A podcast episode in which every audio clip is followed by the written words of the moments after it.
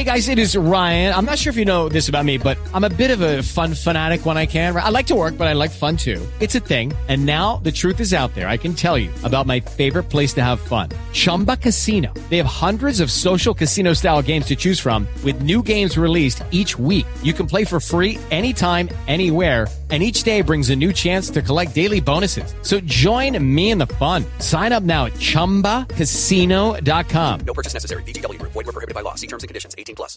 Hello, it is Ryan, and we could all use an extra bright spot in our day, couldn't we? Just to make up for things like sitting in traffic, doing the dishes, counting your steps, you know, all the mundane stuff. That is why I'm such a big fan of Chumba Casino. Chumba Casino has all your favorite social casino style games that you can play for free anytime, anywhere with daily bonuses. That should brighten your day a little. Actually, a lot. So sign up now at chumbacasino.com. That's chumbacasino.com. No purchase necessary. VGW. Void were prohibited by law. See terms and conditions. 18 plus. If you lost Survivor and you're feeling down, David and Jessica will turn it around. They'll break down the rules and they'll show you how. You played yourself and got voted out. This is why Blank lost. And this is why Blank lost. Oh, baby, this is why Blank lost.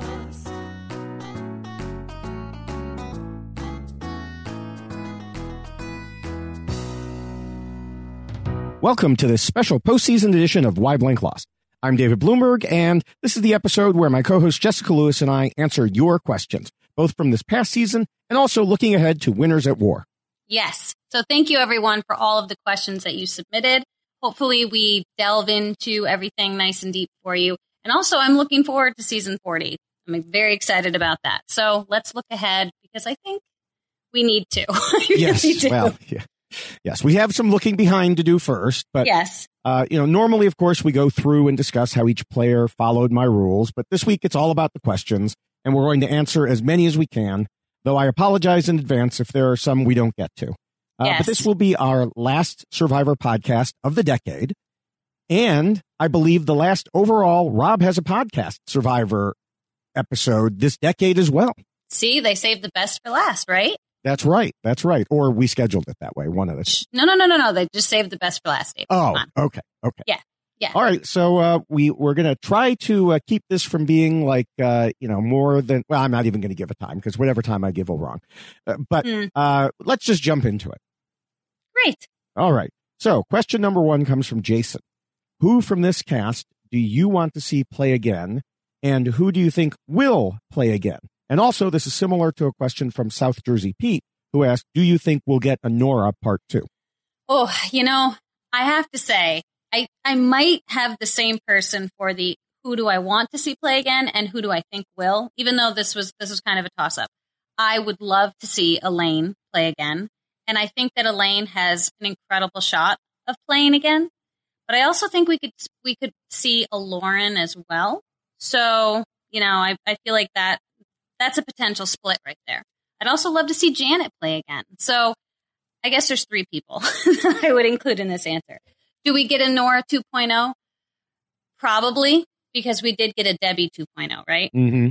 So I feel like there's a very strong likelihood that we could get a Noura 2.0, which would be fun. Mm-hmm. Okay. And, uh, we'll get into that more later. Um, I, I want to see Kelly play without all the Dan crap hanging over her. Mm, Um, yeah. You know, I, I would like to see Elaine play again now that she would have to show her strategy. She can't get away with playing dumb a second time around. I know. See, that's the unfortunate thing for someone like an Elaine. It's very similar to what David suffered Mhm. because once you see what their gameplay is, that's it. you really can't But do I- that again. and I'd like to see if she can do something about that. You know, Yeah. And um, I, I'd also like to see some players uh, besides the you know a couple that you mentioned. I'd like to see some players get another chance. Uh, Molly, Chelsea, and Jason. Uh, Mhm. But I, I doubt that will happen just because they were pre-merge and that so rarely happens. I suspect that we will get a return of Noura for the mention for the reason you mentioned. I, I do think we'll see Kelly again, and I think we'll see Missy and Elaine again. You think Missy too? Yeah, because she does what the show wants her to do. Big Mm. moves. You know, Yeah, that's what but- they want. And I and I get that too, but I also feel like she comes with a lot of controversy. So Well, yeah, that is true. That is true. Um, I don't know. That's yeah. I guess we'll see. I guess we'll Yeah. see. I mean, that's one of those up in the air because I agree with you. I Miss, Missy obviously plays the game very, very hard, and the big moves that that they all want to see that people love watching. But she does come with that controversy, so Yeah. that that would be we, interesting to see if that's what ends up happening. Yeah, yeah. You may be right. That may kill her chance. hmm All right. Question number two is from uh, Gareth Bate. I, I'm taking your question. that's all right. Let me let me jump in there for you. Okay. Uh, that this is Gareth Bate, as you said. I'd like to see Noura's game taken seriously. She's a wacky character, but she got to the end herself on her terms. What would she need to say to make her case and win? And is it impossible for her to win unless she faces an unlikable man? well, remember a moment ago I said we'll get to that. Yeah, this is when we get to that. Mm, exactly. Because first, I have to disagree with Gareth, and I think I've disagreed with him on Twitter about this, uh, with the initial basis statement. Noura did not get to the end herself on her terms. She got taken to the end by people who knew they could easily beat her because she probably wouldn't get a single jury vote. And I don't think there was anything she could have said to win because she didn't have a case to make. I, I mentioned on Why Tommy Won that I knew she was a goner when the jury reacted to her in a way that showed they had dismissed her long ago. And, you know, she seems like a perfectly nice person, but the simple fact is she didn't understand the game of Survivor, and she may still not understand the game of Survivor. And until and unless that changes, she can't win no matter how many times she plays. Yeah, I think the struggle for Noura really is that she killed it in the challenges. She won individual immunities, and all of that is incredibly impressive. And yes, she's a character. She's she's very firm in the belief of herself and how she presents herself to other people. She doesn't hide behind anything, which is great. But unfortunately, that doesn't win the game of Survivor. And so while she's fun to watch and while she's very entertaining and she's very strong and she's very competitive, it's the gameplay that she's actually missing. And I think she got locked in so early in that idea of we can beat Noura because she doesn't really understand what's happening in the game that that perception of her never went away. And I really do think that that's what got her to the end. Yeah, absolutely. All right. This question really is me asking you. And it is from uh, Patrick. I hope I don't ma- massacre this. Alog or Alog. Uh, Elaine mentioned that the seating arrangement at tribal council hurt her. Do you think they should just draw lots to determine seating arrangement? Yes, they should. Because let me talk to you about the seating arrangements. I've already mentioned this on the podcast a few times, but there really is a reason for how people are seated. And you just have to look at certain divisions. And I could go to my particular rock drawing moment and how we were divided. And it was really all of the people who were on one side, except Zeke, were over on one end. And then everyone was over on the other side with Zeke and Jay. But it was very particular in how they did it. I mean, Jay had immunity. Zeke ended up, you know, he was the one everyone was voting for. So once that split happened and people that I wanted to talk to, they were on the other end. And this was before people jumped up at tribal council because I felt like I was stapled to my seat and I wasn't allowed to move. So I do think that the seating arrangements affect your ability to talk to people that you want to talk to and to actually see what's happening because I didn't think about it until Elaine mentioned it, but I was never in the back row. I was always in the front row. So you don't see what's going on behind you. So I think everything Elaine said makes sense. But at the same time, I do understand why it's done that way because obviously if it's going to make it more interesting, but now with everybody jumping up and talking to people anyway, it might not matter so much. They should just let people sit wherever. Yeah, I mean, I, I don't think production is going to change this Probably not. because they don't want a situation where a five foot person is seated behind a six foot six person and we can't see them even with a higher stool or stump. hmm you know and so people in the front row they just need to be wary of what's going on around them at all times which is interesting because that might almost make for worse TV because you could have the people in the front row like craning their neck backward the whole time while Jeff's trying to get their attention. I, I, I don't know. I, it's not great. It's not necessarily fair, but I think it's one of the concessions that has to be made to this being a TV show. Yeah, but I also know that like I'm basically as tall as Adam, and Adam sat in the back a lot. I never sat in the back. It's not a height thing. Hmm. I'm Well, I think saying. it's not only a height thing, right. but like if you had Tommy sitting in front of uh, someone like Elaine, you wouldn't even be able to see Elaine. Yeah, no, that's true. But for someone who was frustrated with the seating arrangements, I appreciate this question. Yeah. so thank you very much. Yeah, I, I guess the you know final answer here is we wish they would, but they probably won't. Exactly. Yes. Our next question comes from, and I apologize as well if I butcher anyone's names, Pranay Das. Which castaway, if there is any, this season got eliminated despite following all, or at least most, of your rules? Yeah, it's difficult to say because some who we thought would probably follow them were eliminated so early and for some odd reasons. I would Mhm. say probably Jason was number one in this regard, and Chelsea was number two.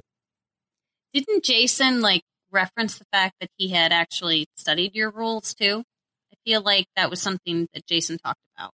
I don't know if he specifically said that, but when you match up some of the things he said, they they run very similar uh, Mhm. uh, to the rules. And Chelsea, absolutely. Yeah. So, but they were eliminated for reasons that didn't necessarily, you know, as we discussed on the podcasts at the time, relate to these situations. I mean, for Jason, part of it was he looked like a Stephen Fishback, Yeah, you know, so he looked like threatening one. So get rid of him. right. Weird. Well, Mhm. okay, you know, there's not much you can do about that. Dye your hair and shave your face. Right. Pretty much it. Yeah. So, all right. Uh, the next one, uh, next question's from Trav Survivor fan. Can you touch on why you think Elaine, Janet, and Jamal won the Sia Prize? because they are all wonderful people. That's basically what I think that boils down to. I know that in the past, Sia has been very animal conscious, and people who have been concerned about the animals is something that she's focused on, which is a great reason to focus on anyone. But I do think that Elaine and Janet and Jamal really touched upon social issues in a way that this season really seemed heavy in there was a lot of uh, particular issues that I feel like has kind of been shied away from with production, and I feel like this particular season they hit a lot of those things head on. I mean, Janet, obviously, we saw her willingness to get behind the women of the season and really approach a very difficult situation in a way that nobody else seemed to be willing to approach it. And I think Jamal supported her greatly when he was in tribal council talking about the issue with Dan and the unwanted touching. And I think that Jamal also touched on other issues too, uh, racial issues, things that he really was a great voice, I think, for the season. And I think Elaine represented just a, a group of people who were very just good people. I know that sounds simple, but Elaine was clearly very well liked from the start. And we saw that in the first episode. And she resonated so much with the viewers of just someone who is a good person all around and someone that you just can feel good rooting for. And I think that's what Sia probably saw in all of them. Yeah. Um, you mentioned the animal rights stuff and some of the other things, but I think it goes back to what you just said about Elaine being well liked because I just rewatched Kaôh Rōng in little more than a day, which was the first season that Sia gave away money. And when she interrupted Jeff and got on stage, she specifically mentioned that Sprint used to have a fan favorite award, but since they didn't, she was doing it instead. Mm-hmm. And so while at first it seemed like it was just for Tai saving Mark the chicken, I don't think it was necessarily ever her intent to focus it solely on animal issues. So, you know, I know I, I've seen online people are surprised, like, oh, well, it was animals. What is it now? Well, she said she wanted to give it to Keith Nale the season before, but she was too scared to get up on stage and do it. Mm. So I think it's just the Sia favorite award instead of the fan favorite award. If Yeah. she likes you, she gives you money. right. and- Where was she my season? Well, you know, it, she may like someone for saving a chicken. She may like them. You know, last year she gave Aurora money for going through the foster care system.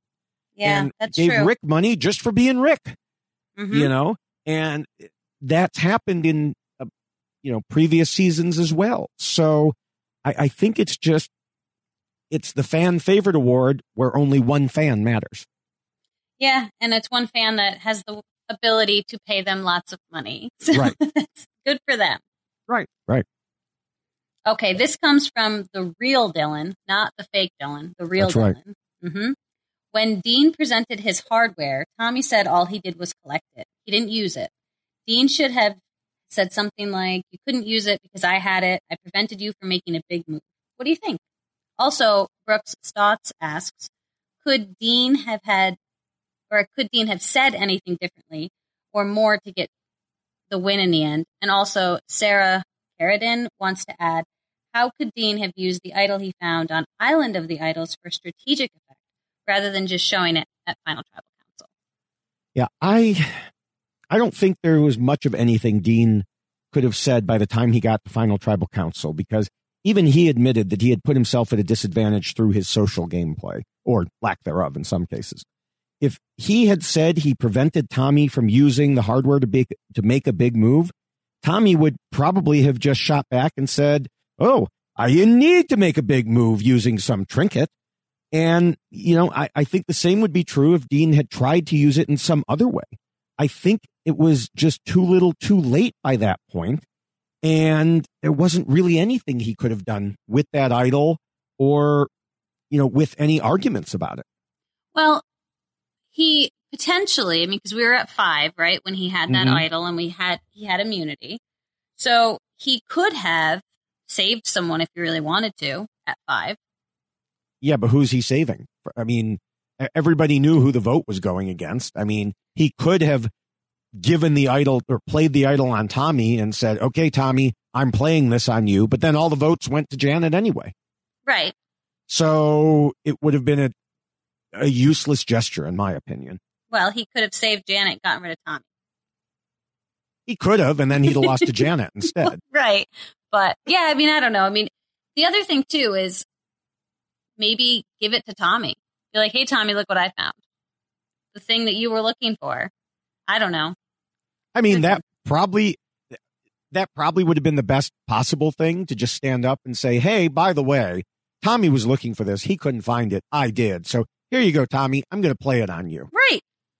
But it's still, I mean, at the end, Tommy would have still just argued, "Yeah, thanks for that. I still didn't need it." Oh, yeah, for sure. Like, I don't know if it would have helped him really that much, but maybe it would have shined a little different light on it. Yeah, maybe. All right. Uh, Henry DeMaria asks, "Where would you put Tommy's game in comparison with other winners?" I really love Tommy's game because it's old school Survivor. And I miss old school Survivor. I do really appreciate the big moves and the people utilizing idols correctly and doing all of these things. Like it's fun to watch, but I miss just that individual who's able to read the room, who's able to make connections and really utilize people in a way to help him get to the end and be so well liked getting there. It's really an old school survivor kind of gameplay that I love. And so I would rank his high in my regard just because I miss that old school survivor game. Um, I think that some people might think it was kind of a boring game because he didn't have those big moves. And someone on Twitter was like, hey, just some average guy that won Survivor. I don't agree with that, but I understand how someone could see it that way because it's not someone that was flashy. But for me, I rank him up there very high because I am impressed with the social ability that he utilized in the game to get him through the game and obviously win the game. Yeah. Yeah, I agree. I mean, personally, I'm not a fan of rankings, but I'd say he played a very good game that went along well with my rules. He made all the right little moves and planned things out quite well. Mhm. And, you know, without sitting down and literally looking at all the other winners, I'd probably put him easily in the top third. Mm, mhm. Um, but yeah, I, it bothers me when people criticize and say, oh, well, his game was boring. Well, guess what? He wasn't there to entertain you. Yes, Survivor is an entertainment product. yes. The players are not there to entertain you. They are there to win a million dollars. Thank you. Yes. So it would be like if you were watching the Olympics and, you know, the, the fastest guy in the sprint came on afterwards and did an interview and said, um, yep, uh, I, I like to run fast. Right. And that was the whole he was interview. doing right. He was doing what he was supposed to do. Right. You know what? He wasn't at the Olympics for his communication skills. He was at the Olympics because he could run fast. Yeah. And, you know, same with any competitive event. So it does bother me when I see people saying that because that's, that's not what you're there for. And actually I'll, I'll hit on that again later, I think, in another question. Well, no, and. I, I appreciate that because I think that was something that um, I struggled with my season is that there was this, I wasn't entertaining enough, but I was out there to win a million dollars. That was what I wanted to do. And so I appreciate Tommy's ability to pull it off as well as he did because he went out there with that goal and that's what he did. It's not about entertaining, it's about winning. And he won Survivor and he's got a million bucks in his pocket. Well, six hundred and like twenty three thousand or something. So, you know. Yeah. It's up to the producers to make it entertaining. Right. And unfortunately, they try to do that with game twists. But wh- whoever wins, they need to make it entertaining. Mm-hmm. So, Yeah. This comes from Matthew Musia, maybe? I hope so. Tommy seemed to play a game similar to Gavin from last season, and Dean similar to Underwood. Yet Tommy was awarded the win and Gavin wasn't. Why do you think that is? uh, bluntly, because the majority of the jury on Edge of Extinction was biased and had given Chris instructions on how to win. That's amazing. I mean, it's not like we didn't spend four hours, you know, talking about that last I season. know, I know. Um, and poor and I'm Chris. not insulting the question. I'm I'm just saying this is not news that I feel this way. No, and it's Um, true. It's true. I mean, it, yeah. Chris, I feel bad for Chris because I did happen to run into him Hearts of Reality, and he was he had clearly listened. so, Oh, I know he had listened because I he had, uh, know. when he when he did his uh one of his interviews with uh with uh, Rob, he said something like, "Oh man, I got the full Bloomberg" or something like that. yeah, yeah, he did. Um, But yeah, that was Edge, Edge of Extinction's fault, not his fault. Yes. Now, I mean, there is also, I mean, well, it's not his fault, but it is the jury's fault, in my opinion, and the produ- production's fault because, you know, beyond that, that jury seemed to value the whole big moves aspect of the game, while Mhm. this season's jury valued actually, you know, playing the game for the whole time. Yeah. Uh, I, I, it's hard to imagine that, but yeah, that is what, and it w- really was similar because Dean woke up late in the game and Yeah. made some flashy moves and got the trinkets.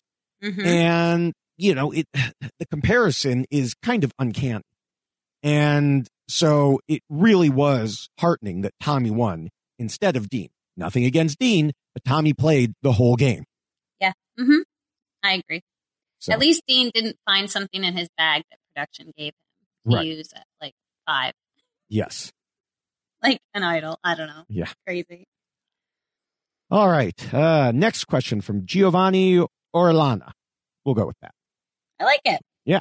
With the fire making challenge at four, should we go back to a final two so nobody can idle their way to the end and has to outwit someone to win? Yes. I miss the final two. I really do. I I appreciate this idea of fire making and Oh, I being do too nice. Hmm? Being too nice. Well, no, no, I'm explaining though. Oh, okay. But it's frustrating for me in a couple of ways. And I know we talked about this a lot the first time it was introduced.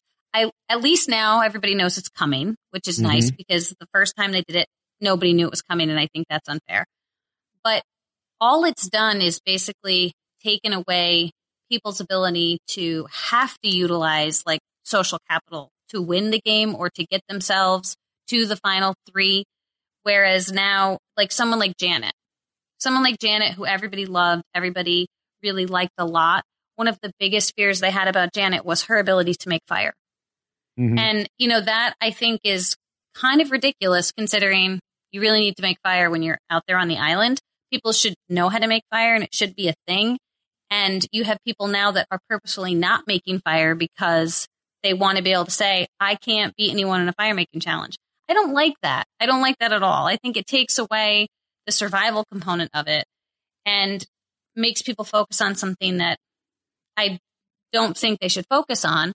And it, it really ends up negatively affecting, excuse me, the people's ability to rely on the the social game that they've built up and and the people that they've created relationships with and the people who should really be in the final 3 or the final 2 are now just getting taken out at the final 4. Yeah, I think this suggestion would fix the wrong aspect of the game. I don't know that we should go back to Final Two. Maybe, maybe we should once in a while, but we should certainly eliminate fire. Mm-hmm. You know, we have now seen every possible permutation of fire making. There's nothing more to be seen here. Move along. Mm-hmm. Um, and you know, while we're at it, get rid of idols that go to Final Five. Yeah. So, yeah, I think we need to not try to fix something else in response to what's broken. I think we need to fix what is broken. I like that. That's good. Yeah, I agree. Okay. All right. The next question comes from Matthew Simmons, who's one of my favorite people. Just so Mm. anyone listening knows, I love Matthew. So, hello, Matthew. Thank you for the question. Does that mean I have to agree with Matthew? Whatever he- yes. oh, yes, you do. Be very good to Matthew. So, where does Tommy's social game rank compared to other social winners like Sarah, Adam, Natalie, times two, Michelle, Kim, Sandra, etc.?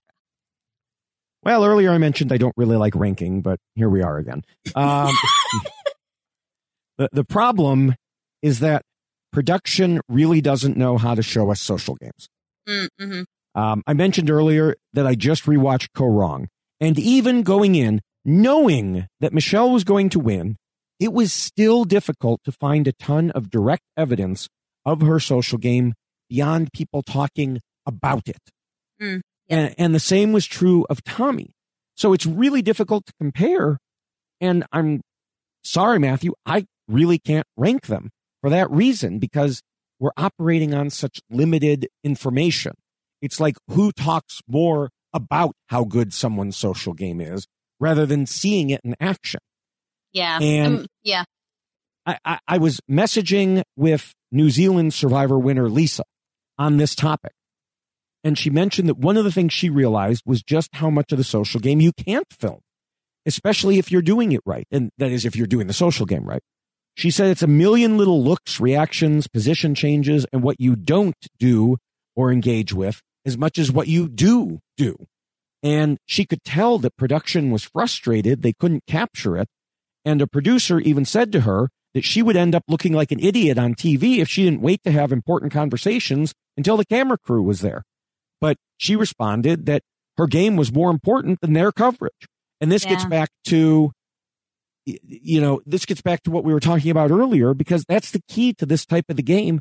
And it's also a reminder that producers may want big moves, but each player has to do what's right for them. Yes. Yep. I, and I would agree with that wholeheartedly because I had very similar conversations with uh, production just regarding what I was doing and how I was a little more quiet and seemed to be paying attention more and watching more as opposed to really like delving in and trying to make a big scene. Uh, so I get that. I totally understand how it's difficult because you really do need to spend a lot of time paying attention and working through computations in your head and relationships and how those relationships will negatively affect you or help you down the road. And that is very difficult to show for certain. And I think a lot of the individuals that he's included here had a different approach. I mean, you look at someone like Sandra, Sandra is kind of in your face and not necessarily. I'm going to use the term likable, even though that's she does. You know what I mean? Like she's Oh, she's absolutely. she's not looking for people to like her. She, but she's very honest in her opinions and what she thinks. But that's her social strategy. Whereas someone like Kim, everybody loved Kim. You know, someone like Tommy, Mhm. he was seven people's number one. So it all depends on what best fits into your own like social idea of how you want to play this game and how do you want people to perceive you. And so, yeah, it's a very difficult thing to really show. Now, someone like Sandra's a little more flashy, obviously, because she's a little more in your face. Someone like Tommy is more laid back and really focusing on individual connections and one on one relationships. That's more difficult to show. So, yeah, it's hard. It's definitely hard to capture that, but it's so important to win the game. Right, right. And I just think the producers need to learn better how to capture it. Yeah. Mm-hmm. I mean, that's their job. They've been doing this for 20 years now. Right. So, All right. all right. Uh, next question is from Larry Miller. Is there a gender bias in these recent juries because women, such as Chrissy, Laurel, Angelina, Julie, and Noura, I keep wanting to say Angelina Jolie when I say Angelina Julie, um, didn't deserve the win based, uh, quote, deserve uh, the win based on how they played or who they are as people in the game? This is tough because Yes. I know that there is definitely a um, unfair represented group of people, namely women, who are, uh, you know, not winning Survivor, which is unfortunate. And I think that all of these women who are included here are women that deserve to be recognized for their gameplay because they played incredible games. They Well, played remember- well. Okay, listen, you. I'm gonna get there. Okay, all right. I'm gonna get there. They Remember all Noura pl- was in the list. I know they played different games, but again, I do have to give Noura props for she won three individual immunities. That's pretty impressive, you know. And and she did have a presence about her. Now, granted, it was not you know a Chrissy type of game where you know Chrissy won four individual immunities and was really kind of running the the show, you know. So Mhm. much different games, but both games that were represented well, I think, at least on screen. So I don't know if it's a matter of, I don't really know. They all deserve, you know, I mean, if we're going to use the term deserve, do they deserve to win? Maybe for different reasons, some more than others for sure. All of them were very impressive. So I don't know why women are not getting voted for, why women are getting minimal votes at this point. I mean, I think out of what it was the last 52 votes, only two went to a woman, I think is what Something the number like is, that. Yeah. which that's pretty sad because I do think that these women are deserving of getting some type of recognition for the game that they played. But I also wonder if part of this has to do with the current change in the game, this whole fire making thing that we talked about before. Um, Chrissy, I'll go back to her because I, I think her season was very representative of the problem with having fire making put into the game. You know, you had someone who everyone was trying very hard to vote out.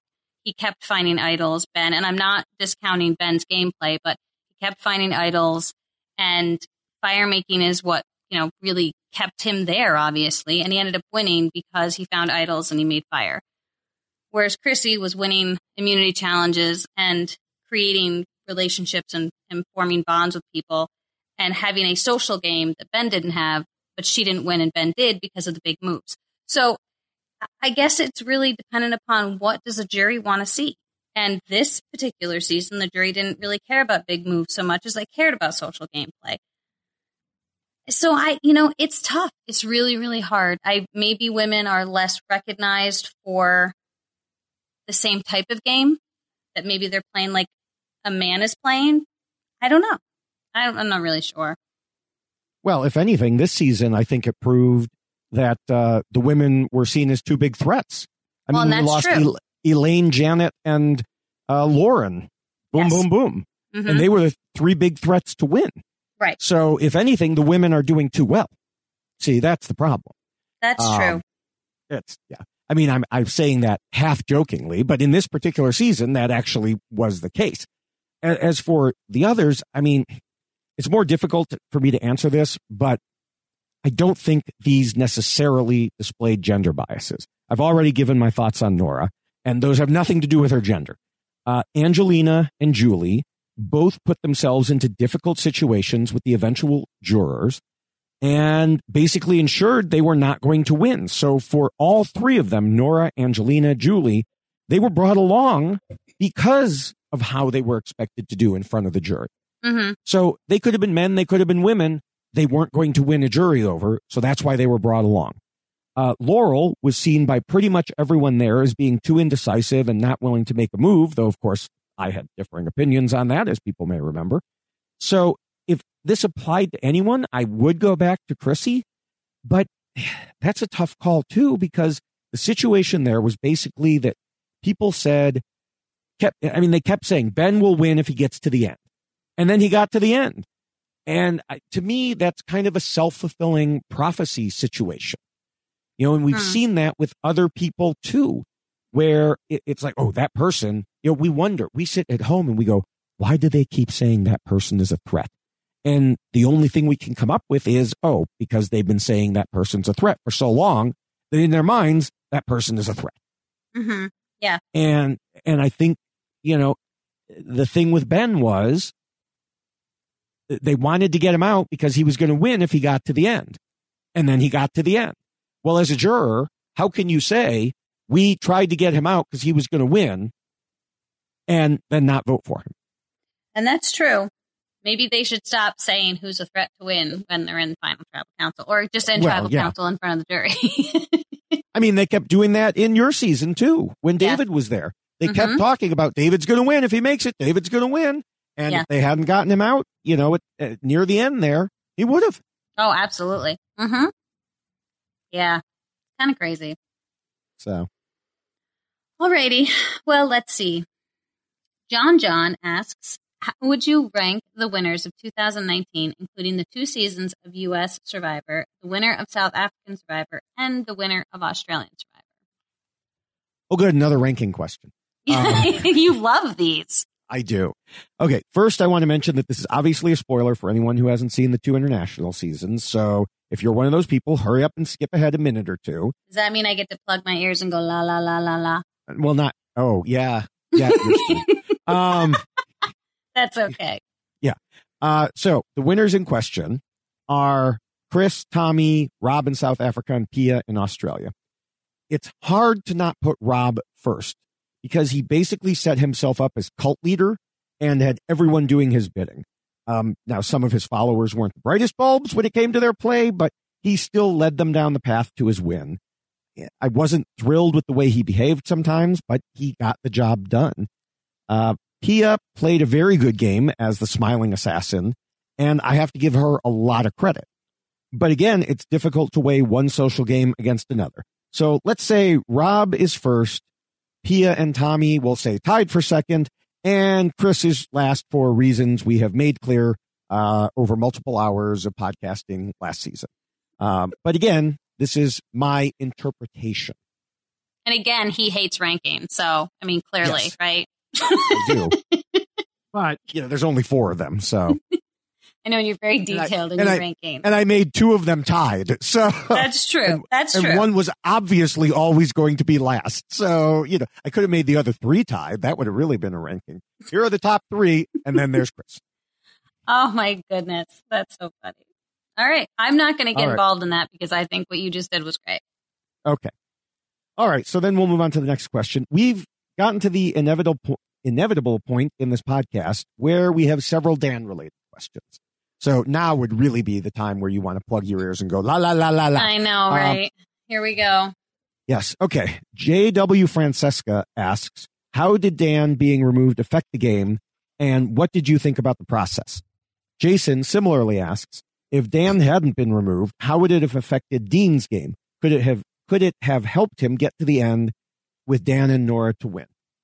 And so, there's your, there's your lovely Dan question. Well, the first couple. I know. So, all right. as everyone already knows, this was a very difficult topic for us to talk through, but I think we talked through it quite well. As far as him being removed and how it affected the game, I think it greatly affected the game because we have to remember we were at six, right? So mm-hmm. you're at six. There's a lot of rules and things that come with getting down to five, and that's that idol that Janet had, right? So it's going to affect that. It's also going to affect the gameplay that Dean expected to do, and that was his fake legacy advantage that he had, and he was going to try to play that at six. Now I know he tried to make a show of it at five, but still, that was something that we would have seen. The potential of Janet doing something with her idol sooner, or the uh, I think even before that time, didn't didn't Dean have the idol nullifier as well? Yes. So if Dean, if there had been a final six, Dean would have had to guess right. which tribal council Janet was going to use it in. Now, maybe he wouldn't have had to guess all that much because Tommy might have told him, but it, at least there would have had to be actions taken. Right. So there's there's a lot of things that were affected by the taking him out at six. So there's certainly some issues there.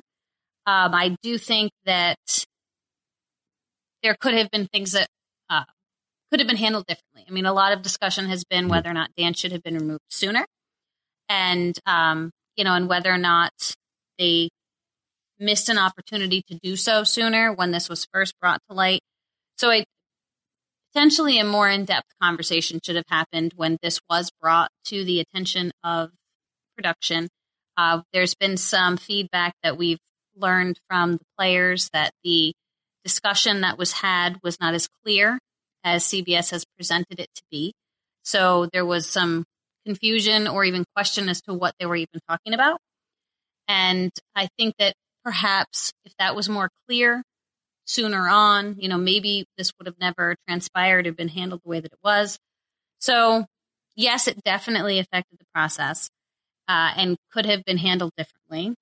And if Dan hadn't been removed, I do think that that would have definitely affected Dean's game because not only was Dean close to Dan and wanting to sit next to him, Janet was also interested in sitting next to Dan. So I don't know what effect it would have had on Janet's ability to potentially go to the end and the sharing of information that would have occurred because Janet ended up going to Tommy with the information. I know that Tommy already kind of knew that she had an idol, but she shared more with Tommy about, I'm going to have the votes put on me. I'm going to play my idol. So there was a lot of discussions that she had with Tommy where maybe she would have been having those with Dan instead.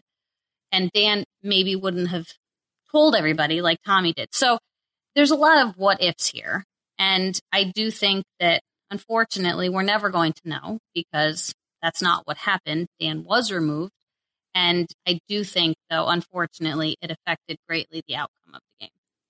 Yeah, this is one of those times where I wish that a TV show, you know, or life was like a choose your own adventure book. Mm, you know, mm-hmm. where you could go, oh, well, what would have happened if we had done it this way? Unfortunately, we, we can't do that. I, I think it's probably pretty clear by now that I thought the process was terrible.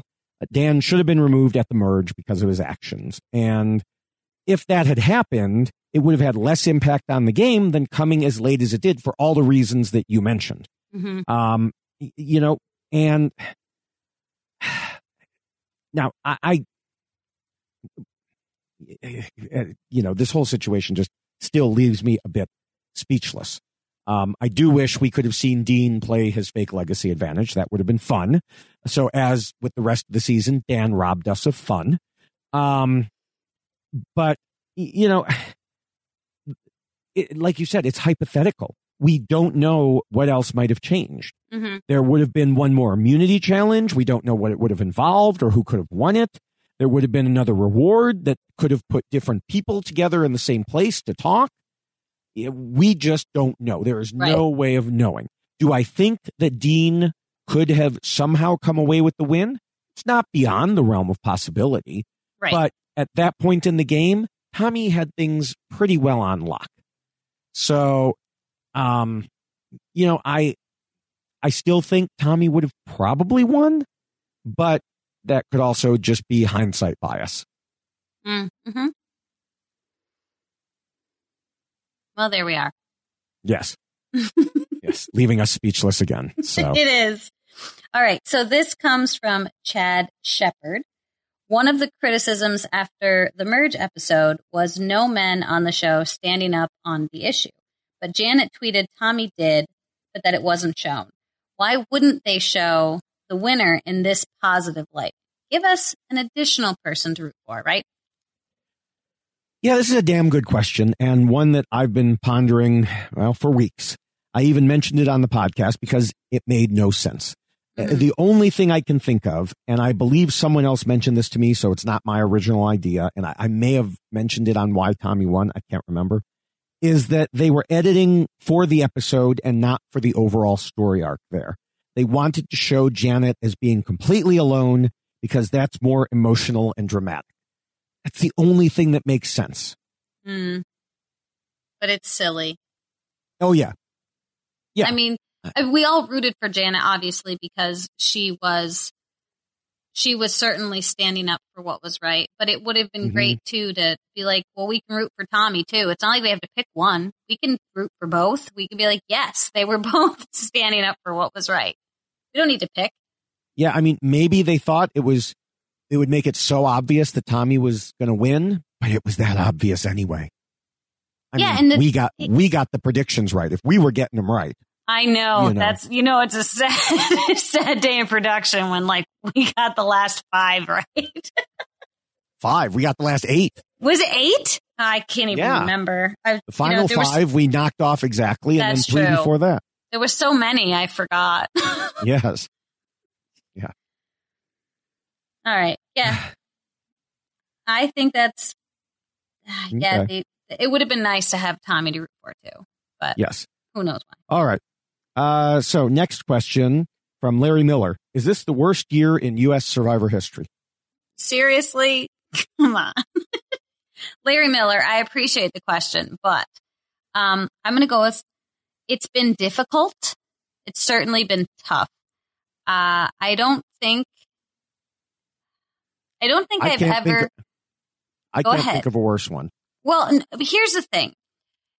I can think of seasons that I really despised because it was just an awful like season. Like the idea was bad, the the cast was bad, the just things about it like are very unmemorable. You know, just like overall you're like what was that all about? You know, kind of thing. Yeah. Whereas this season had a lot of really great people on it. There was uh, really incredible stories that we learned, uh, social issues that were addressed.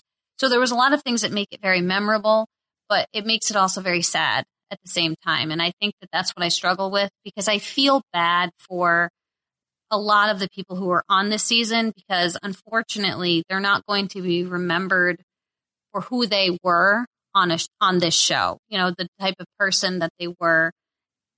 It's going to be overshadowed by this issue that was a great one to address. And it was something that really started a wonderful conversation that I think needs, not needed to be had, but was good that it was had because of the current world that we live in. And it's something, it's a topic that we're talking about a lot.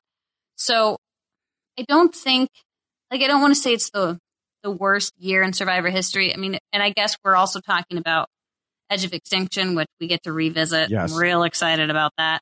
So, mm-hmm. And that's an example of bad production. you know, like that's a bad choice by CBS, Edge of Edge of Extinction. So I could be, I can be more like frustrated with CBS because they're doing Edge of Extinction again, and that was terrible, and now we have to relive it. I don't want to relive what we relived or what we lived, I should say. Yeah for this particular season because this wasn't necessarily all on production. Uh, but yeah, so it's been tough. I'll say it's been a, it's been a tough Survivor year for sure. I mean, I think this is the first time ever in my watching the season where, or watching a season of Survivor, where I was literally saying, "I'm, I'm, I'm done. Like I can't eat. I don't want to watch it." Like I was disgusted. You know, it's like I've never had that type of that type of response to the show. Yeah. Uh, like I said, I mean, I can't remember a year, so two seasons worth as bad with all the things that have happened. Yeah. If, you know, someone else can, eh, fine, tweet at me, but I, I can't. So, Thanks, Larry Miller. yeah. well, I think Larry has another question here. I think he does. okay. Larry Miller, was the casting great since Lynn didn't cast this season? It's hard to call this casting great when Dan was on the season. Um, but yeah, I do think the casting was overall better and we got a wider variety of people. And yes, I do think that's because Lynn wasn't involved. From what I heard, and obviously I wasn't there, uh, she seemed to favor the hot person she found in the bar rather than true fans. And this season certainly had more true fans of varying ages, um, you know, of varying, uh, looking good in a bathing suit, you know, just that sort of situation. It wasn't as important as perhaps, well, not in a bathing suit, in their underwear, because heaven forbid we give them bathing suits anymore. Mm-hmm. Uh, but, um, you know, just because you're a true fan doesn't mean you're a game bot. And you can have a season with a lot of twists and turns.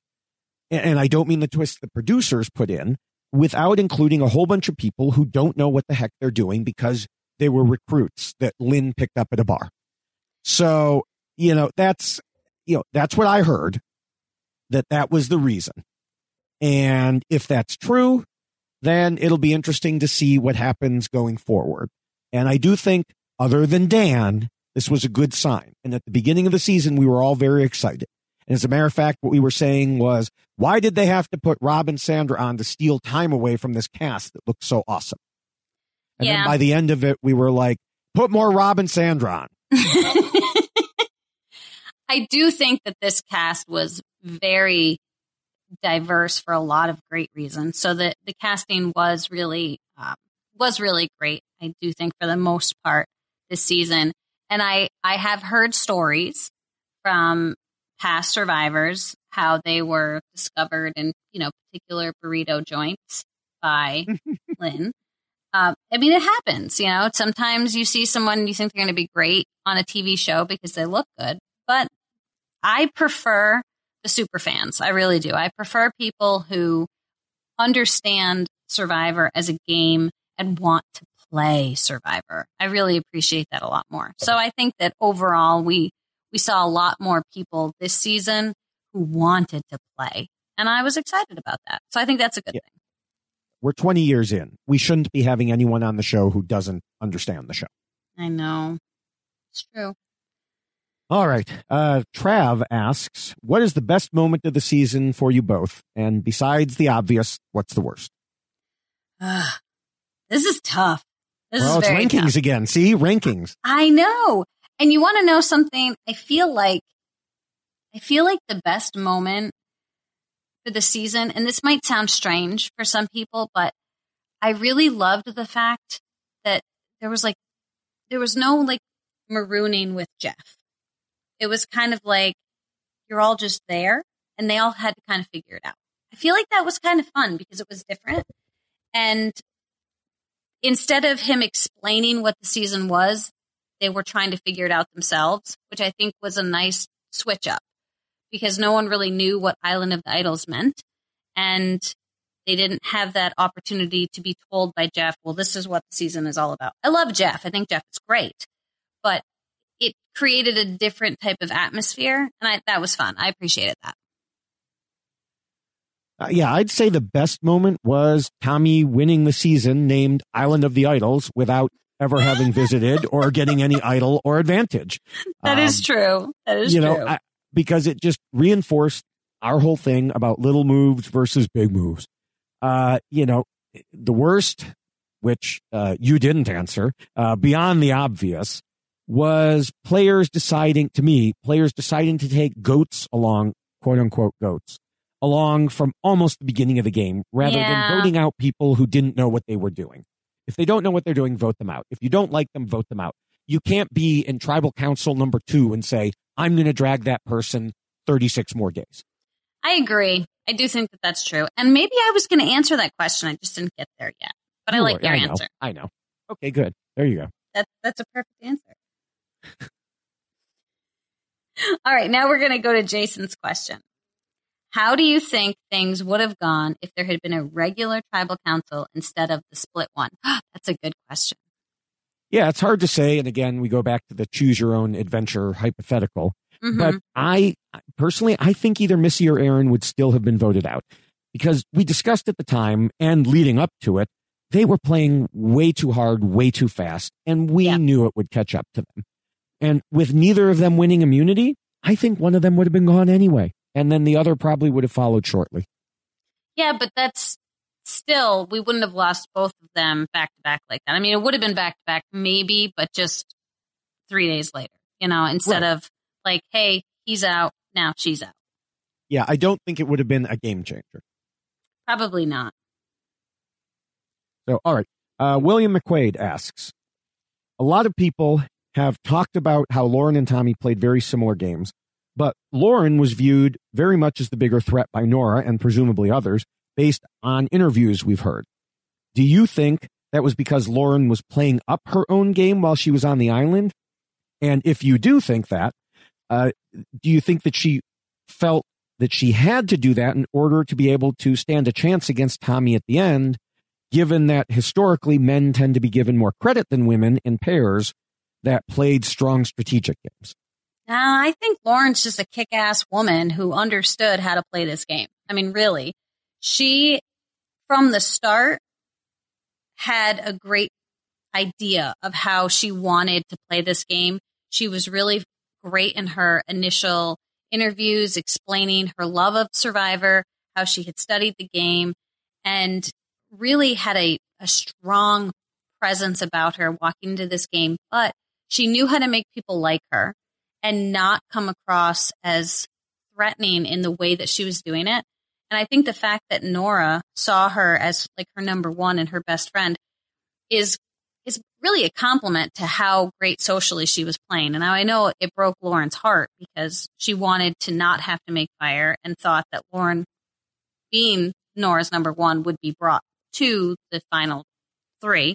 Unfortunately, it was one of the reasons why Noura said she had to make fire because everybody liked Noura and everybody liked Tommy too. But I think the fact that Noura had a stronger relationship with people speaks volumes of how great the game was that she was playing because look at Tommy. Everybody liked Tommy and Tommy was everyone's number one, but Lauren would have given Tommy a run for his money. So that would have been incredibly impressive to see because if someone's going to outshine Tommy's social gameplay, wow. I mean, I really have to give her incredible props for that. Yeah. I mean, I haven't heard anything from Lauren indicating that she felt she had to play up her game. I think people just realized she was more likely to win based on what she did and who was in the jury. Because, for example, Missy was a likely vote for Lauren because of their relationship, but Missy wasn't such an obvious vote for Tommy, at least from Mhm. what we saw. I also think that Tommy pushed at the end for Noura in particular to fear Lauren more so that she would send Lauren to firemaking. Yeah. Mm-hmm. Ah, I think it's good. Good stuff. All right. Next question comes from Heather.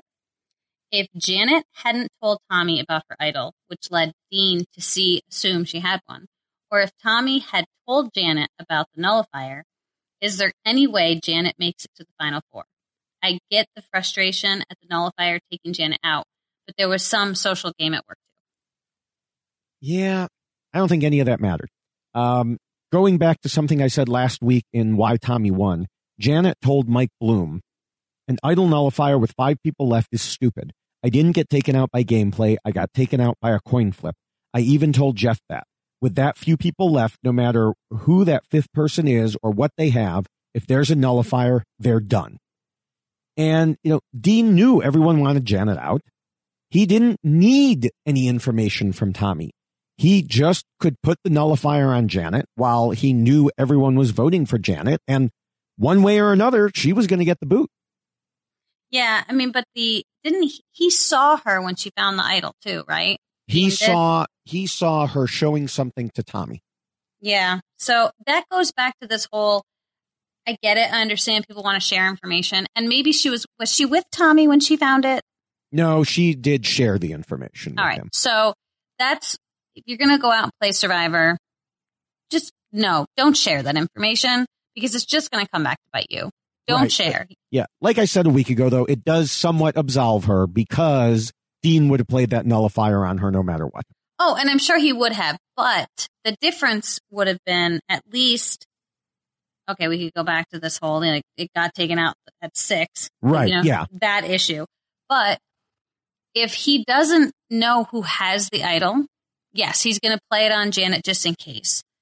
But at the same time, Janet recognized too that she should have never shared any information with Yeah. Tommy. And, you know, that's in hindsight, you know, it's 2020, right? We all know that all of a sudden you see everything much more clear at that point. But if you are out there and you're playing this game, don't tell anybody what you have. Just keep it a secret. Don't tell them because it just makes it so much easier for them to run around and tell everybody else. Yes.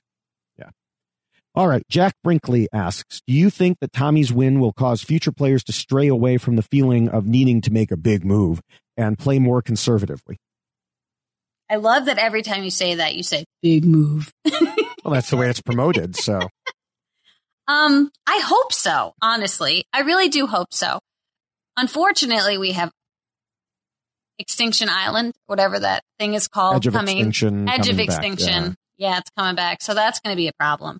But I do really hope that people recognize the significance of a really great socially played game as opposed to I found an idol, I played an idol, I, you know, found this other trinket and did this thing.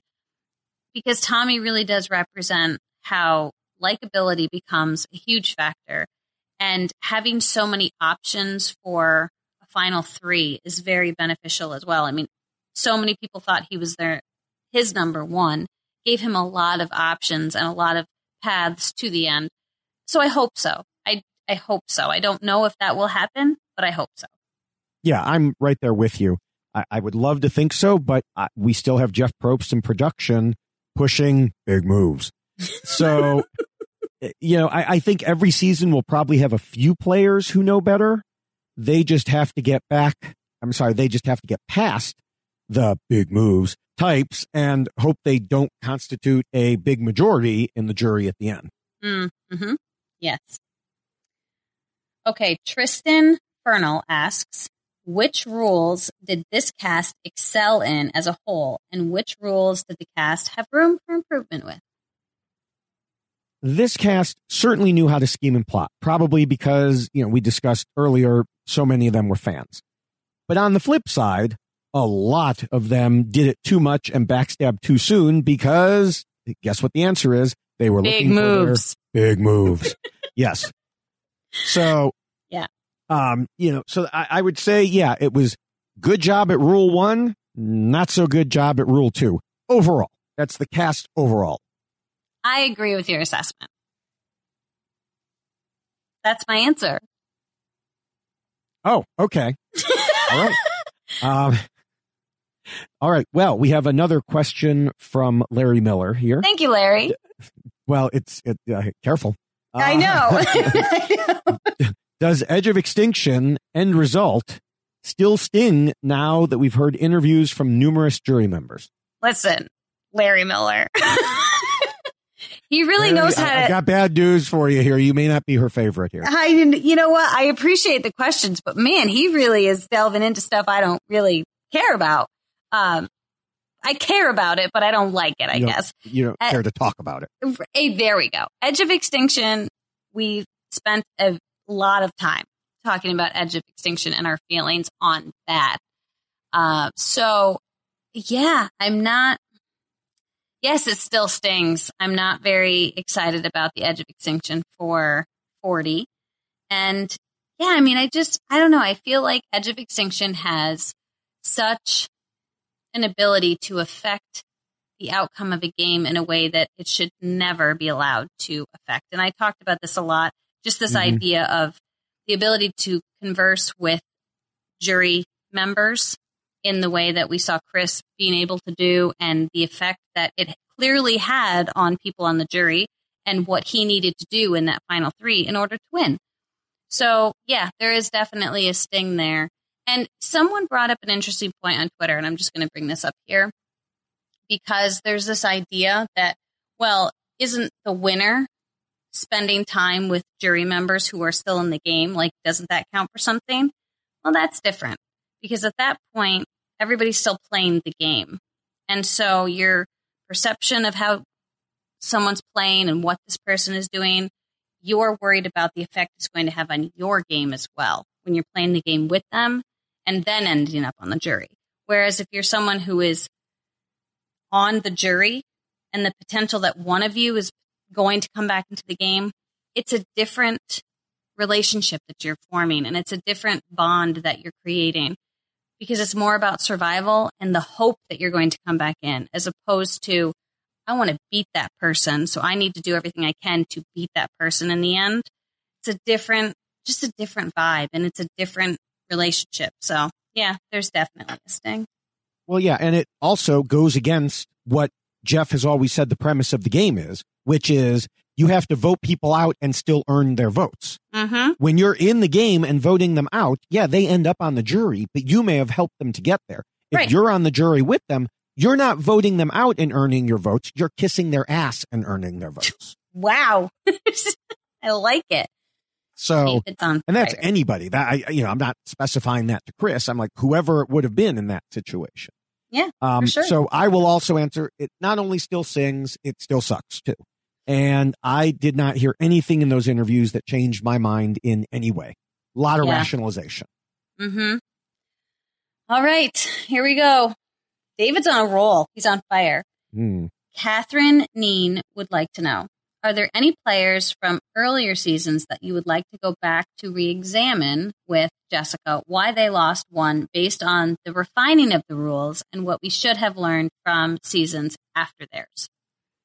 Yeah, this is a tough one because it's not really fair, in my opinion, to judge past players on what happened in seasons after theirs. Mm. And, you know, Survivor has built, been a building process. One might even say an evolution of sorts, um, or an evolution of strategy. Uh, but, um, so, you know, like, can we go back to someone in season two and judge them on what happened this season? It's a different game. Now, we will be seeing Ethan play. Not, I mean, you know, and he's from a, a very early season. We'll see how he adjusts. Yeah. Well, I mean, think about Kelly. Kelly's a perfect person to talk about here. Uh, Which Kelly? She, Kelly from Borneo. Okay. So original Kelly, original Kelly, Original Kelly. Wigglesworth. Uh, she was someone who played Survivor before anybody knew what Survivor was, and she played with the guy who actually created the idea of an alliance, right? Mm-hmm. So her playing Survivor was so raw and so new that she's someone that we we actually got to see come back and play this new form of Survivor, this this new Survivor game, and she hated it. I mean, she actually said she's like, you could take this new Survivor and shove it. Basically, she was like, I don't, I don't like this because it's not what it used to be. It's it has evolved so much throughout the years, and that newness that she experienced is clearly not what exists now because people have seen it. People study the game now. People know what the game is going to present. They know to have alliances. They know to join forces with people and they know how to scheme and plot, which is not something that early on we saw a whole lot of because people were figuring it out. So yeah, it's certainly not something that we can compare and contrast because it's changed so much. But I think Kelly is is someone that we can certainly look at and say, well, she's a perfect example of someone that's played old school versus new school, and she preferred old school. Well, she didn't even prefer old school. She preferred no school because she preferred her version, which was kind of similar to Noura's version. Who works hardest? Who does, who gets the most challenge wins? She didn't want to scheme and plot. And if she had ended up winning, well, one, I don't think Survivor would still be on the air today. But two, we might be looking at a very, very different game Oh, for Um, sure. you know and so you know it goes back to what i said last week when we were talking about Noura and not to keep rubbing it in on Noura but you know Noura was saying well i don't like the way these people just concentrate on strategy strategy strategy and my point was richard hatch Well, season one winner. Right. You know, and so yeah, she played a game that the way she thought it should be played. Then Right. Um, as did Richard. And you have Right. to remember, what did that Right. vote come down to? like one vote. But it came down to choosing a number. Eh, I I don't believe that. Well, listen, I'm just going to say that's, that's what it was. We saw, we That's saw what we the, saw. I however, believe- okay, Yeah, okay. Go but ahead. Go ahead. here's the thing. Okay. I'm just going to, we, when that final tribal council was happening, they were Mhm. showing everybody's votes except for the one vote that was based upon picking a number. I don't know, was one through a thousand or 10,000, something ridiculous. Um, but that was the one vote we didn't see when everyone was actually making their votes. And then, you know, obviously Jeff read the Right. votes. So arguably at that point in time, the game wasn't about scheming and plotting necessarily.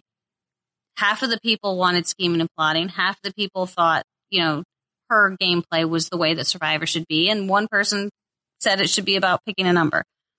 But my point is, that was the game that was being played then because nobody knew how to play the game. Nobody knew what to look for. Nobody knew what to focus on. And now what people focus on is scheming and plotting versus the game that Kelly wanted to play way back in Borneo. Yeah, and I well, I would say it wasn't necessarily a comparison or contrast between Richard's strategic game and her uh, physical game, for lack of a better term, but rather that some people just didn't like Richard, and the idea of a social game really hadn't come into being yet. Mm, and that's true. Um, hmm You know, but most of these rules were originally based on Richard's play. hmm Uh, so, you know, it's, it, you know, so going back, but, you know, the rules have changed over time. Um, you know, I, I have mentioned before, there did used to be a rule that said work hard around camp and, you know, feed those around you because some people did care about that. Now they don't. Noura, it doesn't matter how many coconuts you crack open. You're not going to win the game that way. They are delicious, Uh, though. Well, Just saying. Okay. Um, but so anyway, yeah, that's, you know, that's where we are with that. Okay. All right. Well, um, before we move on to questions about the next season and beyond, let's take a quick break to hear from our sponsors if there are any for your area. If not, we'll be back even quicker. Lucky Land Casino asking people what's the weirdest place you've gotten lucky? Lucky? In line at the deli, I guess? Aha, in my dentist's office. More than once, actually. Do I have to say? Yes, you do. In the car before my kids' PTA meeting. Really? Yes. Excuse me, what's the weirdest place you've gotten lucky? I never win and tell. Well, there you have it. You can get lucky anywhere playing at LuckyLandSlots.com. Play for free right now. Are you feeling lucky? No purchase necessary. Void where prohibited by law. 18 plus. Terms and conditions apply. See website for details. Judy was boring. Hello. Then Judy discovered ChumbaCasino.com. It's my little escape. Now Judy's the life of the party. Oh, baby, Mama's bringing home the bacon. Whoa, take it easy, Judy. The Chumba life is for everybody. So go to ChumbaCasino.com and play over 100 casino-style games. Join today and play for free for your chance to redeem some serious prizes. ChumbaCasino.com. No purchase necessary. Void where prohibited by law. 18 plus terms and conditions apply. See website for details. And we're back. So let's go on to a question from Addison. And that is throughout the recentish seasons, we've seen the strategy of leaving in the quote unquote goats. So they will be an easy person to beat before or come final tribal council. With next season being all people who have won before, it's hard to imagine that there are going to be many, if any, goats in the season. How do you think strat- the strategy around the end game is going to change for this season, if at all? Ugh. so this is tough because I think that even the season I played, people had a very uh, strong opinion early on who they wanted to sit next to in the final three. And it is a very hard thing to shy away from when you're out there because the idea of winning a million dollars becomes very, uh, very desirous, right? So you want to sit next to people that you know you're going to beat. And so this idea that you can get away from carrying people is tough. It's really tough. I think for anybody who would be out there playing the game, I think as people watching, as viewers, you get frustrated because you don't necessarily want people to be carried. But I think that a player is going to have a very hard time with not carrying someone to the end. And I can, I'll use myself as an example. Um, because David saved me. David clearly wanted to get me to the end because David knew sitting next to me, he's winning. I mean, David's going to beat anyone, let's be honest. But me, Mm-hmm. Mhm. guaranteed he's going to beat because he can say, the only reason she's here is because I saved her with an idol. He wins. I knew that all day long. I knew I couldn't sit next to David for a lot of reasons, but especially that. So everybody has their reasons why they want to sit next to certain people. And that idea of I can beat this person becomes very nice to have that. You know, this idea that I know that I can beat this person. So I'm going to do everything I can to bring them to the end. So as a player, it's not a bad strategy. As a viewer, it's kind of shitty, really, because it's it's not as exciting. I'm sorry, I'm just going to say that because we don't want to Yeah. see goats sit in the end. We want to see people that have the ability to make an argument that actually is something that we can get behind, someone we can root for. We want to root for people.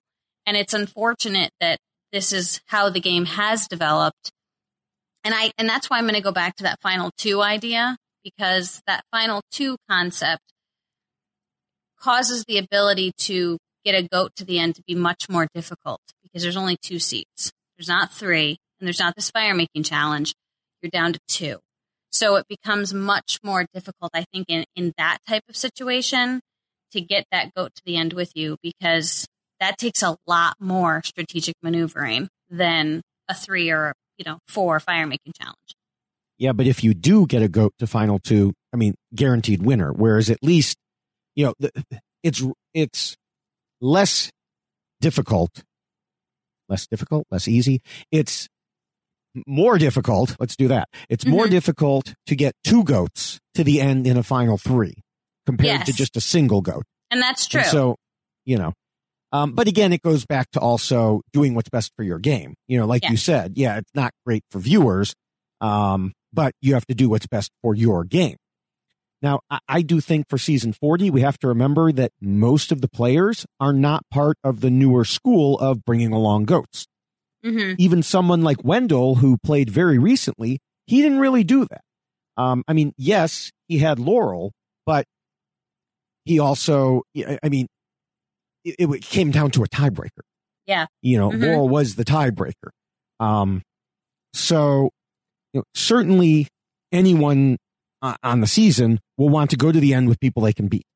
But I just don't think we're going to see anything like this season of keeping in people starting from like the second or third vote just because they can be beaten at the end. Because Yeah. I don't know that there's anyone in this cast you can say that about. Yeah, and I mean, it seems too soon, too early to be making that decision. Uh, and I think it is the one thing that everyone needs to keep in mind if you are out there playing this game is that idea, which we heard being stated by people that Mhm. played the season. She's taking a seat away from you. Like if if Right. that's if you're okay with her staying, you have to remember that that's seat number three, and there's only two other seats left. And I think that's the one thing that people seem to forget about is that that person is is taking a seat away from potentially you. So you know, just think about that if you want to make that decision really early on to keep someone on who you know you can beat, but it's like tribal council number two. Lots can Yeah. happen. Lots Oh yeah, happen. yeah. Including that person can turn on you and vote you out. Exactly. There's that. There is definitely that. All right, now we have a question from Dat Chow. I'm interested in the vote out the weak, vote out the strong rule, and how would that be applied to an all winners season? Since all of the contestants are prior winners, who would be considered weak? Ooh, I like this. Well, I, I mean, it'll depend on the circumstances. It's possible some of the returning players will be weak in the early goings when it comes to, for example, challenges or tribal unity. Uh, for instance, Sandra may not exactly be a challenge beast. Uh, Tony may once again start running around and looking for idols, causing a rift in his tribe, and so on. You know, then again, there have been seasons when the players don't adhere to this part of the appendix, and we have to remember that overall, it's about voting with your long term goals in mind. And that the whole weak strong, weak strong is a guideline for the way things usually happen and should happen. A returnee season, especially an all winter one, could depart from that. Yeah.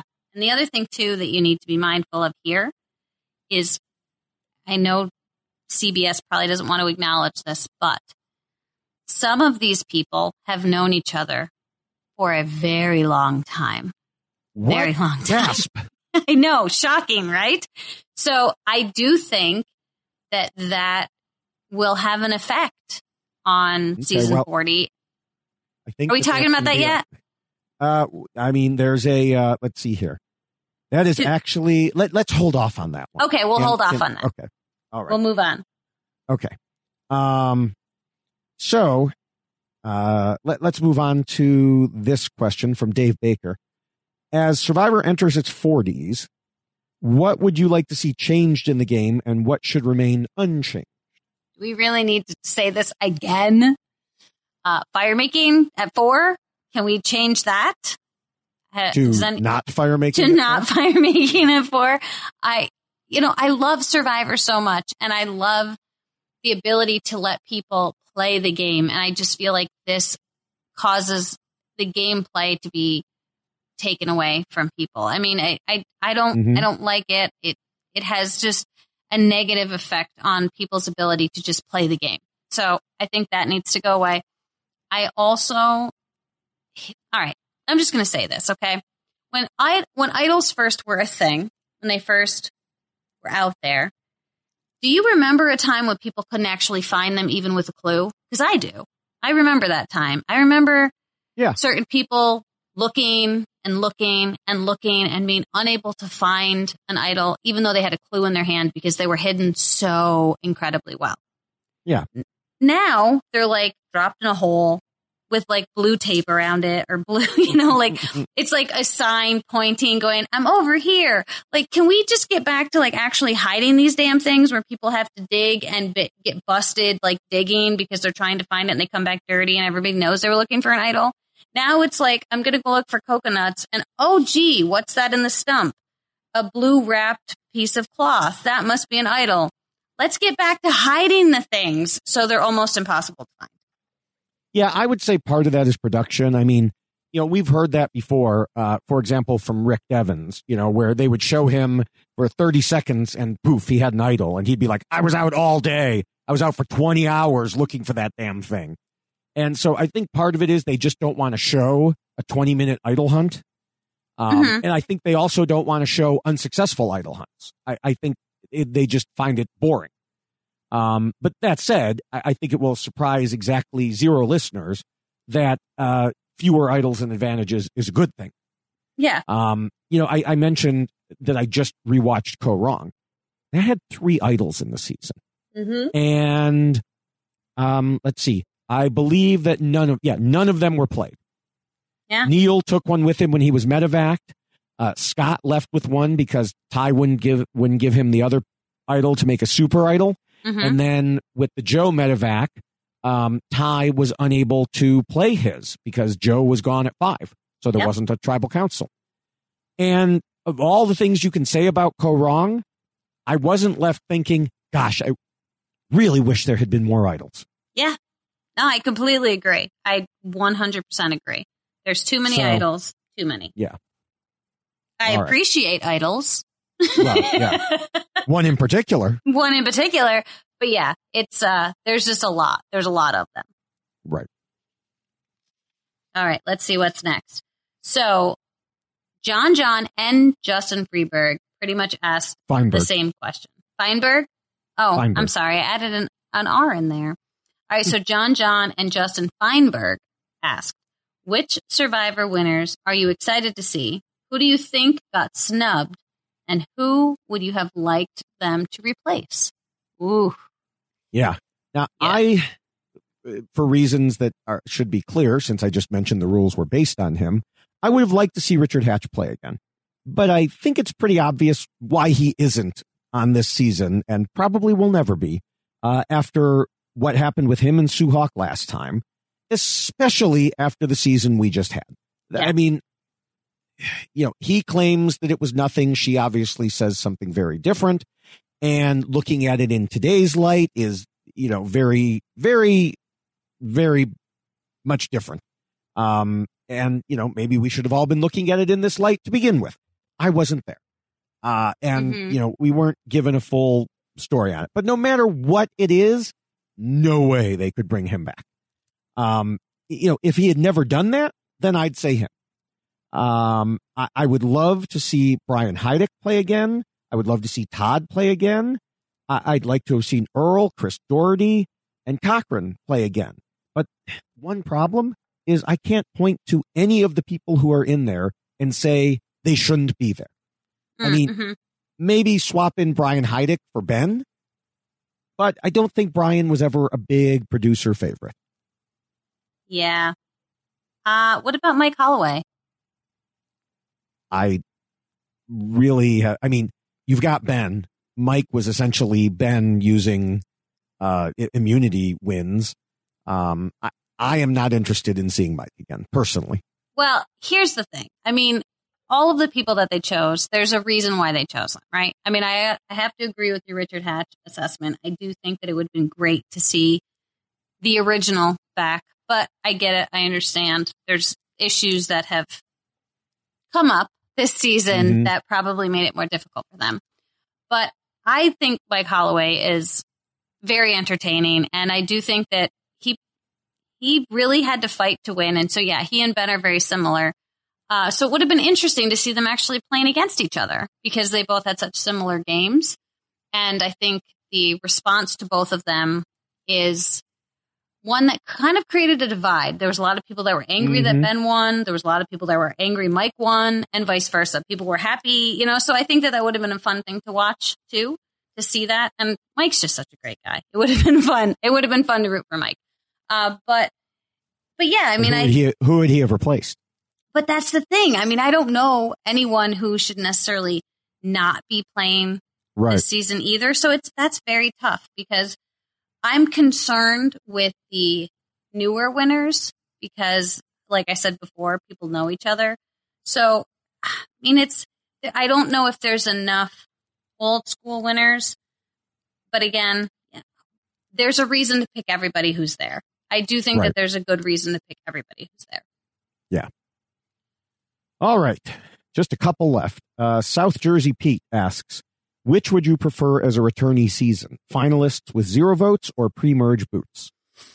Oh, jeez. Do I need to answer this question? Well, you actually already answered somewhat on Twitter, but you know. hmm I know it's all right.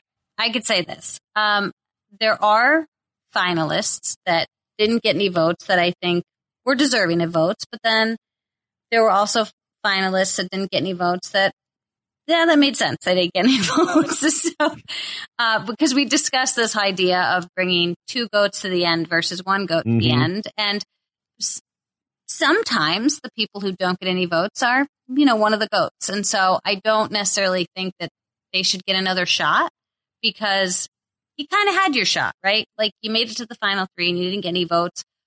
But that's a tough call, right? Because sometimes the person who wins is just such an obvious winner that, you know what, the person who didn't get any votes necessarily shouldn't get discounted.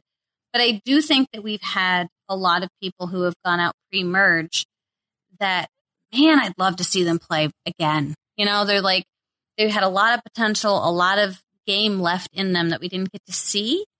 So I, guess it really depends on the person. And I know that's a, that's not a great answer, but I really do think that there are pre-merge boots that left us all wanting more Mm-hmm. because we were like, oh, that person had we could have seen so much. And sometimes it's a it's a swap. You know, it's things that are outside of their control. Maybe there's an idol play, and so we get to miss out on that particular person who we had such great interest in, and there was so much potential left.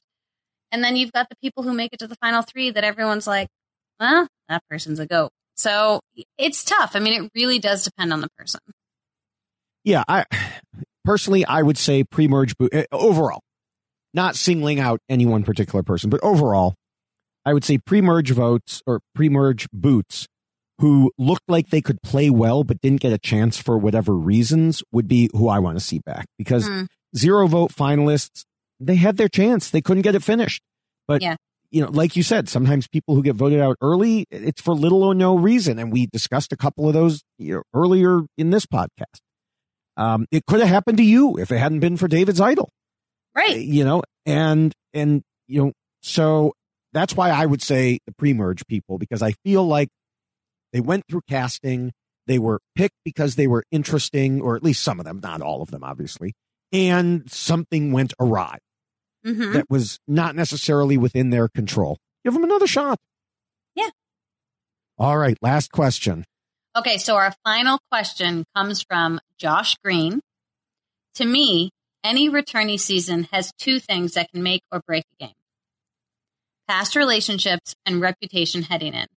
Whose past relationships and reputation will come back to hurt them the most in season 40, and whose past relationships and reputation will come back to help them the most in season 40?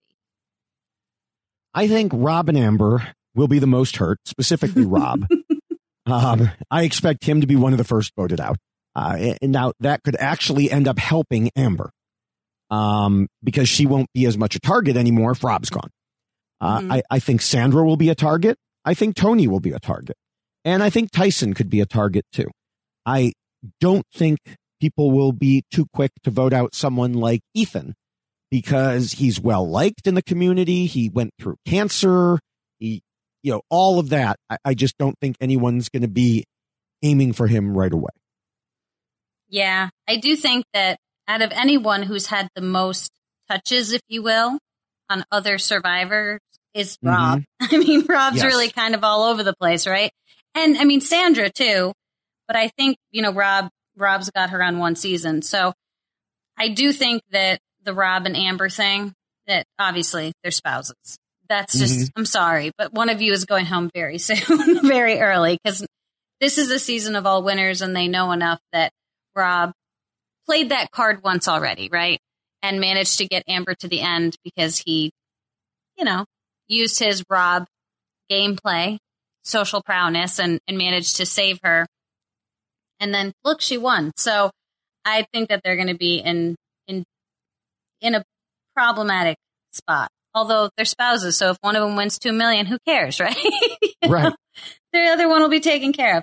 So I do think that that's going to be tough. Uh, I think that it's going to be very interesting to see some people play who haven't had any really like actual game interaction with other players. And I hope that they kind of bond together. I think that would be an interesting thing to see that they don't have any other, there's no overlap. They haven't played multiple seasons before. So, yeah, I mean, I think that for the most part, those past relationships of the people who played together could potentially negatively affect their game moving forward. But it could also benefit them too, because they are going to know each other. There's going to be some bonding and not only game relationships, but I mean, come on, we all know the survivor community. You kind of become a little bit of a family and you do things together and you hang out. That might have an effect on Mhm. people in the game too. And I know that CBS doesn't want to focus on that. They don't want to talk about that, but it's a thing. It's something that people need to be mindful of. So, you know, I do think that that's something that could affect how people play the game moving forward, for sure. Yeah, and it gets back to what you were, you know, starting to suggest a couple questions ago, which is who does have relationships with whom, you Mhm. know, and and I, I I don't know. I mean, you know, Sandra, uh, there was a tweet about this, and Sandra said, you know, basically there ain't no such thing as friends when it comes to two million dollars. Well, yeah, but there is too. You know, I mean, none of us could say, you know, if if you and I were playing Survivor and then there was uh, um you know some two other random people who we didn't really know well who are you more likely to help Right. Mm-hmm. hopefully me not the. Absolutely. you know um yeah, that's what I'm helping you. No, I'm Um, definitely helping you, David. and then I'm cutting you Um, at the end. ouch um and well and even at the end it comes down to the question of you know hey i'm going to see these people a lot. I have Mhm. hung out with them. I have, you know, I have had dinner with them. I have been at their houses. I have. Who am I going to vote to give the two million to? I'd like to think they vote to give it to the best player, to the person they most want to see crowned the champion of champions. hmm I can't guarantee that you know there won't be more than that in play. Yeah. Well, and We'll how about the see. fact? How about the fact that Rob and Sandra have just spent what thirty eight days living Yeah. together right before they have to play this game together? Right. I don't know. I mean, I- Seems I suspect that one of them, if not both of them, will be gone before they're ever on the same tribe. Mm, hmm Um, I mean, I don't have the the tribe breakdown in front of me, which would be a spoiler anyway. But um, my suspicion is that the producers are smart enough to not put them on the same tribe, just like Rob and Amber would not be on the same tribe. Um, Yes. But still, that would mean Sandra and Amber are on the same tribe if it's a two tribe season, which you would think it is because there's twenty.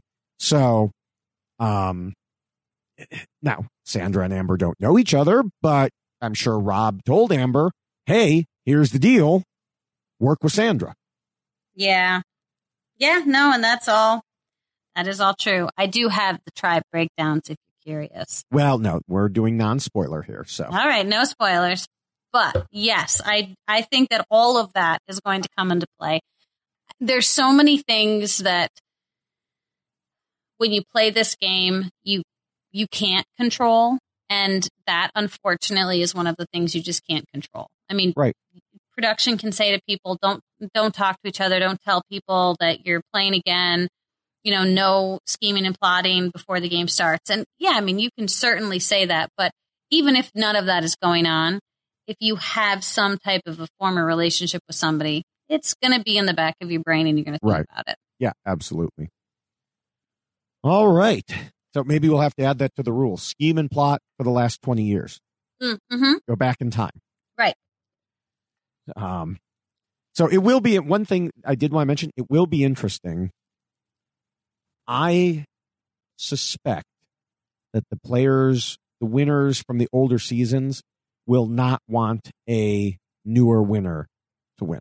oh i completely agree with you that's i'm worried for adam 100% Adam, Nick, Wendell, mm-hmm. you know, all of them. I think, um, yeah, I think they could uh, uh, be in trouble. Mm-hmm. i agree with that assessment 100% mm-hmm. So we'll get to that more when we do our preseason, uh, you know, look at all the players.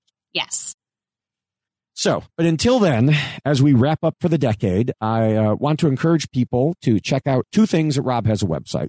I've mentioned these recently. The first is the RHAP link to Amazon and Walmart at robhasawebsite.com slash shopping. And you may be saying, well, wait, David, you were talking about this when, you know, the holiday season was coming and, well, it's the new year. But hey, if you got a bunch of gift cards like I did and you need to spend them, go to robhasawebsite.com slash shopping and click on the appropriate store banner. Help support RHAP. Or, you know, do it anytime. It doesn't have to be for anything special. Also, if you've been listening to all the RHAP podcasts over this season or indeed the past decade, uh, and would like to take your fandom one step further, remember that you can become a patron at robhasawebsite.com slash patron. Rob does so many special things, including patron only podcasts. And so, you know, uh, I, want to mention he is doing, and again, this is for patrons only. He's doing his uh, monthly patron cast on New Year's Eve. And so this will, uh, this will be the definitive last RHAP podcast. That's why I said ours will be the last Survivor podcast. Mm-hmm. Uh, but again, only for patrons.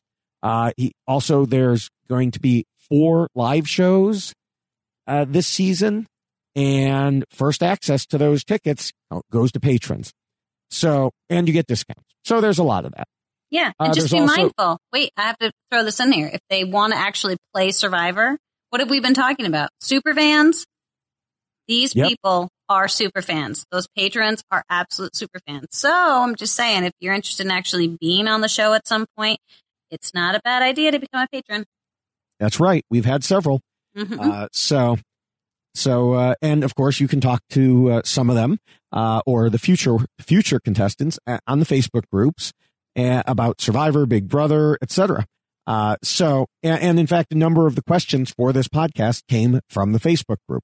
So remember to go to robhasawebsite.com slash shopping and also robhasawebsite.com slash patron.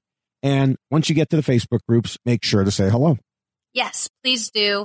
And it is a fun group of people who obviously love this show. They love reality television in general, but Survivor specifically. So, yes, it's a great group of people to talk about the show with and talk about strategy or just your thoughts in general. And also, if you are interested in Twitter, which I hope you are, you should definitely mm. follow me at Jessica Lewis 89 and David Bloomberg is at David Bloomberg. Follow us both to get both sides of the conversation. You can see all of the wonderful selfies that David posts like all the time. It's really oh, all the time. All the time. It's a lot. It's overwhelming, isn't it? it is so overwhelming, but it's so much fun. So you should definitely follow us both. I would love to say that, you know, we live tweet all of the episodes, but now they're done until we get to season 40 and we will definitely be live tweeting. So you get to watch that as well and be involved in that conversation. So I am at Jessica Lewis 89 and he is at David Bloomberg. All right. Do you have any hashtag ideas? Ooh, hashtag ideas. Ugh, that's tough. Um, well, you know what we should do? Because this would be funny. Sorry, I'm I'm giggling to myself in my head, but it should that be. makes for great podcasting, by the way. I know, right? Hashtag Larry Miller. Because Larry really No. brought it. He did, but I don't He want to put the poor guy on blast. I know, but Larry, uh, It I love good. you. I think it's questions, great. yes. I think hashtag Larry Miller would be really funny, but that's the one I came up with. So I don't know, David. Ah, I can't. I, I can't advocate for hashtagging somebody. You know, I just- Okay, Twitter. Twitter can be cruel. It can be cruel, but it would be funny. So, um, How, how about yeah. we uh, just look ahead and we look forward to forty? Okay, I like that. All right. So hashtag forward to forty, and of course the Forward to forty. That's good. Yeah. Uh, the, the hashtag for this podcast overall, why X lost. Uh, before we finish, I do want to remind everyone we didn't mention it earlier because we are down to the you know last last ones here. Uh, the uh, the rules poster uh, that we discuss on every podcast, uh, and you can go to tinyurl.com slash David Rules Poster for that. Also, make sure you're subscribed to all the RHAP Survivor podcasts at robhasapodcast.com slash survivor or on your favorite podcatcher. We are also on the reality TV Wrap Ups feed. And in both places, as the new season arrives, you'll find great content like the Know It Alls, This Week in Survivor, the B and B.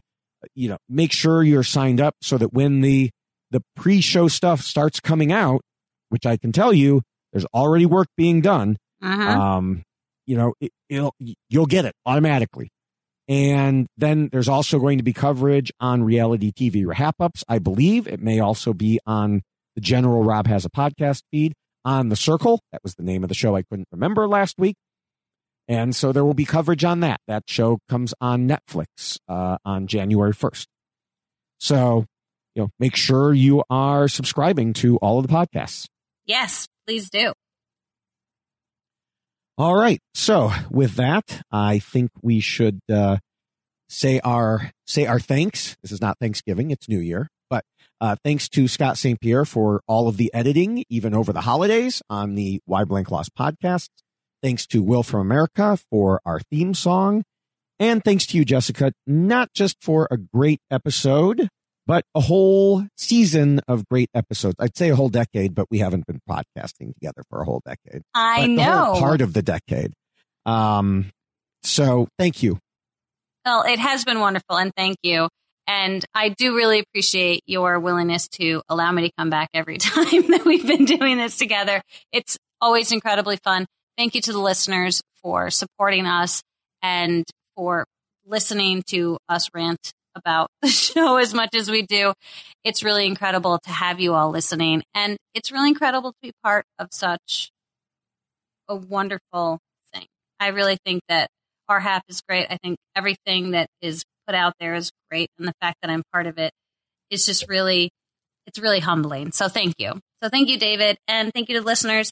And yeah, we'll be back for season 40. All right. Well, happy new year to you and all our listeners. uh, it'll be really just a few weeks uh, before we uh, have our Winners at War preview show. So we'll see you all then. Bye. Survivor and you're feeling down. David and Jessica will turn it around. They'll break down the rules and they'll show you how. You played yourself and got voted out. This is why blank lost. And this is why blank lost. Baby, this is why blank lost.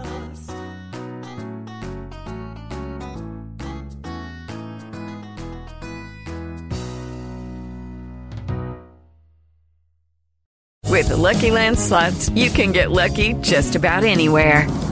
This is your captain speaking. Uh, we've got clear runway and the weather's fine, but we're just going to circle up here a while and uh, get lucky. No, no, nothing like that. It's just these cash prizes add up quick. So I suggest you sit back, keep your tray table upright, and start getting lucky.